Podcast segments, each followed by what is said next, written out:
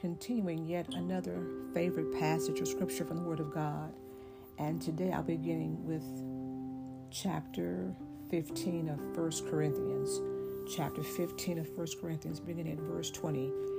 And I'm reading from the NIV translation. And it reads But Christ has indeed been raised from the dead, the firstfruits of those who have fallen asleep. For since death came through a man, the resurrection of the dead comes also through a man. For as in Adam all die, so in Christ all will be made alive, but each in his own turn. Christ, the firstfruits, then when he comes, those who belong to him.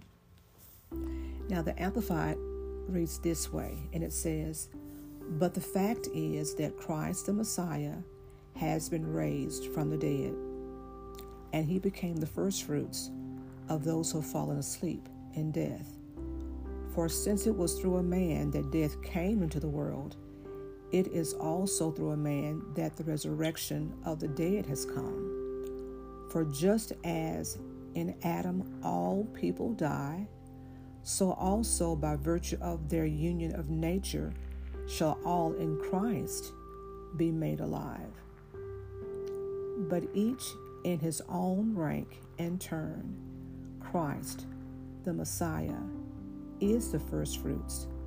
Then those who are Christ's own will be resurrected at his coming. Praise God for his word today.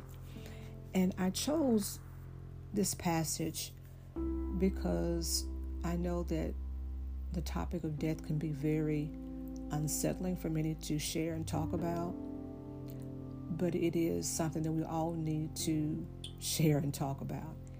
It is an inevitable thing that all of us will at one point face, some sooner, some later.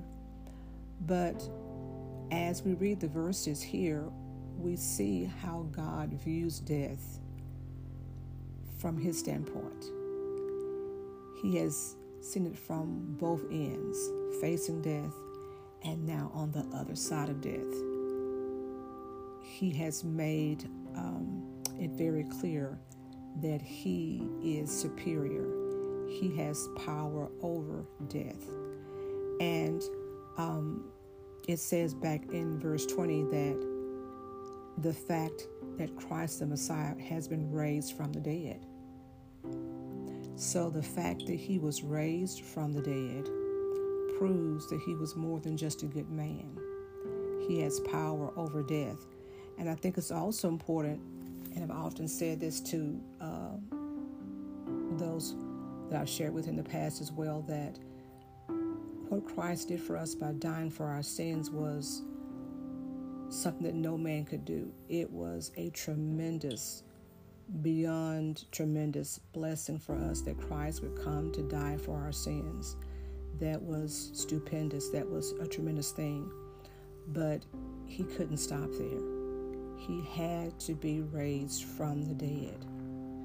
Had he not been raised from the dead, then what he did would be incomplete.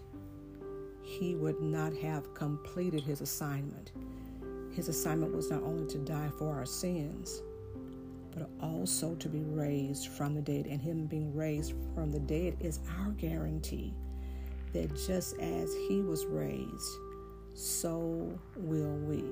He proved by being raised from the dead that He has all power, all authority over everything, including the final enemy, and that's death itself. And so, when it speaks about first fruits, he became the first fruits of those who have fallen asleep in death. So this is referring back to uh, the Old Testament feast of first fruits, where they would, uh, during harvest time, the children of Israel would bring their very first crops. They would not utilize any of the crops until they first offered to God the very first of what they harvested in. And so, just as they offered to God an offering, that sacrifice, that offering, so is Christ the first.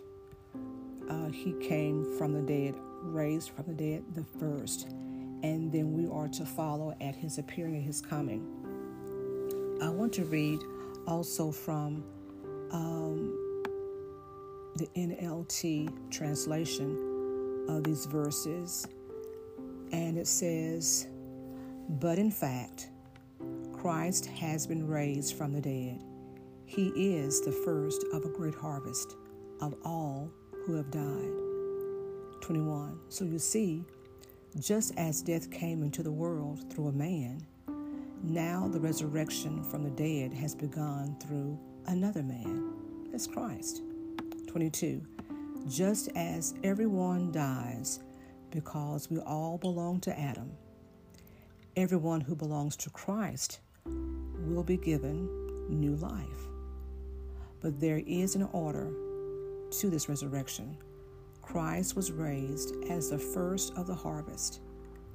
Then all who belong to Christ will be raised when he comes back. And then I want to look at the Passion Translation. And it says, But the truth is, Christ is risen from the dead as the first fruit of a great resurrection harvest of those who have died. For since death came through a man, Adam, it is fitting that the resurrection of the dead has also come through a man, Christ. Even as all who are in Adam die, so also are all in Christ will be made alive. But each one in his proper order Christ, the firstfruits, then those who belong to Christ in his presence.